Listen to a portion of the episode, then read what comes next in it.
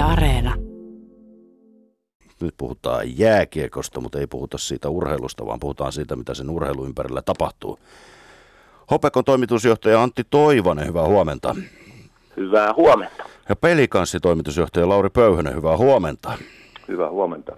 Tilanne on nyt sitten se, että runkosarja on pelattu ja Hopeko odottaa vielä tämän päivän, että jatkuuko pelit, jos joku joukkue niin sanotusti vetäytyy, mutta ajatus on se, että kausi päättyy kyllä runkosarjaa ja pelikanssin kausi jatkuu sitten ensi viikolla pudotuspeleissä. Antti, jossain kohtaa kautta kerroit Yle Puheen haastattelussa, että tota, ei ole nyt ihan vielä kriisiä, mutta tota, kuinka vaikea kausi teillä Hämeenlinnassa HPKn toimistolla on takana? No kyllä tässä voidaan varmasti sanoa, että historian kaikista hankalin, hankalin kausi on takana, että, että tota, kyllä tässä on jouduttu niin uudenlaisten asioiden kanssa toimimaan ja painimaan ja löytää ratkaisuja, että, että kyllä, kyllä erittäin haasteellinen on kausi ollut. No Lauri, te päivititte niin sanotusti omistajaporrasta tässä jokunen viikko taaksepäin. Mikäs pelikanssi rehellinen tilanne tällä hetkellä taloudellisesti on? No, tota, kyllähän se tilanne, tilanne samanlainen on kuin aikaisemmin, että vaikka omistajia, omistajia yhtiön tulee, niin se tarkoita välttämättä sitä, että niiden kautta suoraan, suoraan meille rahaa sisään tulee, että siinä omistajat, omistajat teki osakekauppoja kauppoja, keskenään ja vaihtoi niin varallisuutta ja tietysti totta kai tämmöinen merkittävä kaveri kuin Valtteri Pottaksen mukaan tullut, niin avaa meille aika paljon ovia muualle taas. No normaalisti tässä kohtaa kautta, kun suunnitellaan sitten seuraava kautta, niin tilanne on erilainen, mitä nyt taloudellinen tilanne globaalisti vaikuttaa siihen ja tietysti se, että yleiset tulot on aika lailla pienet. Antti, mikäs tota, teillä tilanne on tällä hetkellä ajateltuna sitten esimerkiksi tulevaa kautta? Tuleeko Hämeenlinnassa seuraava tuleva kausi jääkiekon SM osalta? No kyllä seuraava tuleva kausi tulee Hämeenlinnassa, että, että tota, sen, sen pystyn sanomaan ja, ja että, että HPK on mukana, mukana pelaamassa, mutta nyt alkaa tietysti se iso työ, työ rakentaa sitä pohjaa seuraavalle kaudelle, että epävarmoja aikoja on, mutta, mutta tota, kyllä tuossa kun meidän yhteistyötahojen kanssa tietysti joka päivä ja joka viikko meillä käydään keskusteluita, niin, niin tota, kyllä meillä iso yhteisö siellä on, joka haluaa olla edelleen mukana. Mikä Lahdessa, Lauri, on tilanne? No kyllähän se kollegan sanoi helppo, helppo yhtyä, että eihän tämä helppoa, että kyllähän tässä tällä hetkellä meillä meneillä on semmoinen, sanotaanko tosielämän, liike-elämän triatloni, että ollaan, ollaan menty eteenpäin, mutta kyllähän tässä monta, monta, monta vaihetta on vielä, mitkä pitää taivuttaa läpi, että saadaan, saadaan taas paketti kuntoon. Kyllähän täytyy sanoa, että huonolta tunnusluvulta lähdetään joka tapauksessa liikkeelle. Että tämä raska, raskas kausi on ollut kaiken puolen myös taloudellisesti. Pelikanssi toimitusjohtaja Lauri Pöyhönen on linjoilla mukana myös Hopeko toimitusjohtaja Antti Toivanen. Antti, mitä tästä nyt menneestä on opittava ja mitä hyvää tämä mennyt tulevaan tuo?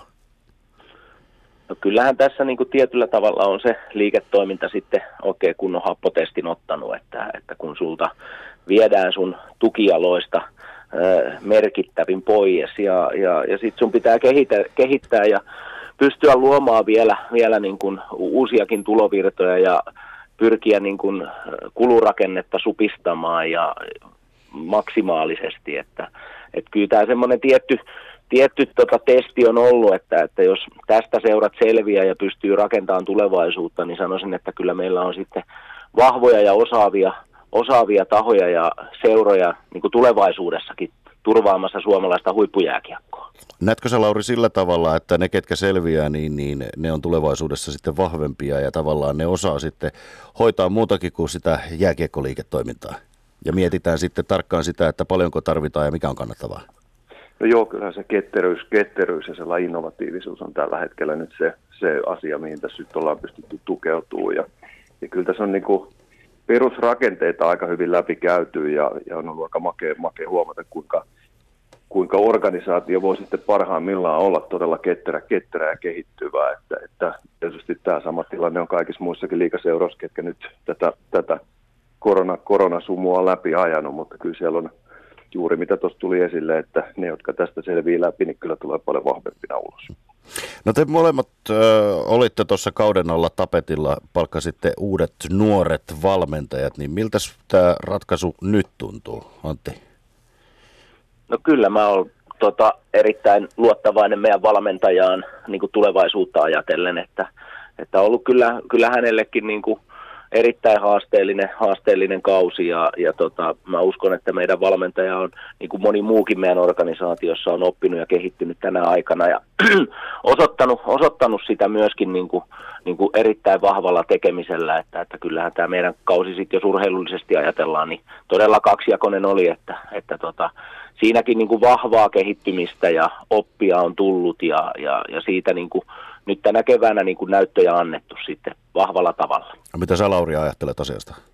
No upeata, upeata katsoa. Siellä on, siellä on nuori, nuori nälkäinen kaveri, joka uskaltaa olla sellainen kuin se on, että, että näkee, näkee selvästi, että aitous, aitous myy, myy ja toimii, että kaveri tekee, tekee asioita aika vähän, ainakin omasta näkökulmasta, niin vähän erilaisella tavalla. Että niin kuin joskus aikanaan on todennut, niin kaveri, joka uskaltaa näyttää, että sillä on hymykuopatkin ja silti se tekee niitä asioita, asioita aika hienolla ammattitaidolla ja tällaisessakin lajissa kuin jääkiekko, niin on komea katsoa, että komea kasvutarina valmentajassa, mutta myös valmennettavissa. No tämän keskustelun yhteydessä on käynyt ilmi, että niin Lahdessa kuin Hämeenlinnassakin sitten ensi kaudella jääkiekon SM-liigaa pelataan. Toki tämä kausi pitää vielä pelata sitten loppuun. Antti, ähm, kun rakennatte ensi kautta tällä hetkellä, niin rakennatteko te tämmöistä kahta mallia, eli tavallaan skenaariota ilman ja yleisön kanssa, vai miten, miten tästä, tässä kohtaa ens, ensi kautta rakennetaan? No kyllä meillä siinä tiettyjä, tiettyjä niin variaatioita äh, Excelissä tällä hetkellä on – mutta kyllä niin kun, nyt jos seurataan tätä yleistä tilannetta, mihinkä kehittyy ja mihinkä rokotetilanne menee, sitähän me seurataan erittäin tarkasti ja liikassa, liikassa tehdään, tehdään hyvää työtä jatkuvasti niin kuin, niin kuin, ö, valtiohallinnon ja terveysviranomaisten kanssa ja, ja kyllä meillä niin kuin vahva usko on siihen, että me syksyllä sais, saadaan jälleen ottaa yleisöä halleihin.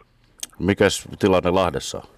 No kyllä, vahva usko on. Mehän ollaan laitettu kuitenkin kausikortit jo myyntiin ensi kaudelle ja tiedetään, tiedetään että varmasti tässä niin kuin rokotukset etenee ja seurataan, seurataan mediaa ja kyllä niin kuin vahva usko on, että kyllähän tässä niin kuin palataan johonkin normaaliin. Mikä se normaali? Se on mielenkiintoinen nähdä. Kuitenkin tällaisessa tapahtumabisneksessä, kun me eletään, niin kyllä me tiedetään, että ja uskotaan, että ihmisillä on halu kuluttaa ja tulla tänne. Että kyllähän tämä niin kuin sellaista lajia, lajia tarjoillaan, mikä on parhaimmillaan paikan päällä nautittu. Niin, ihmiset on eläneet nyt sitten vajaan vuoden verran ilman tapahtumia, pois lukien toi viime kesä, mutta kuinka haasteellista Lauri se on sitten saada se yleisö takaisin syksyllä sinne halleihin, kun on totuttu olemaan ilman tapahtumia ja sitten tietysti toisilla varmaan taustalla sitten on pelko myös siitä, että uskaltaako mennä?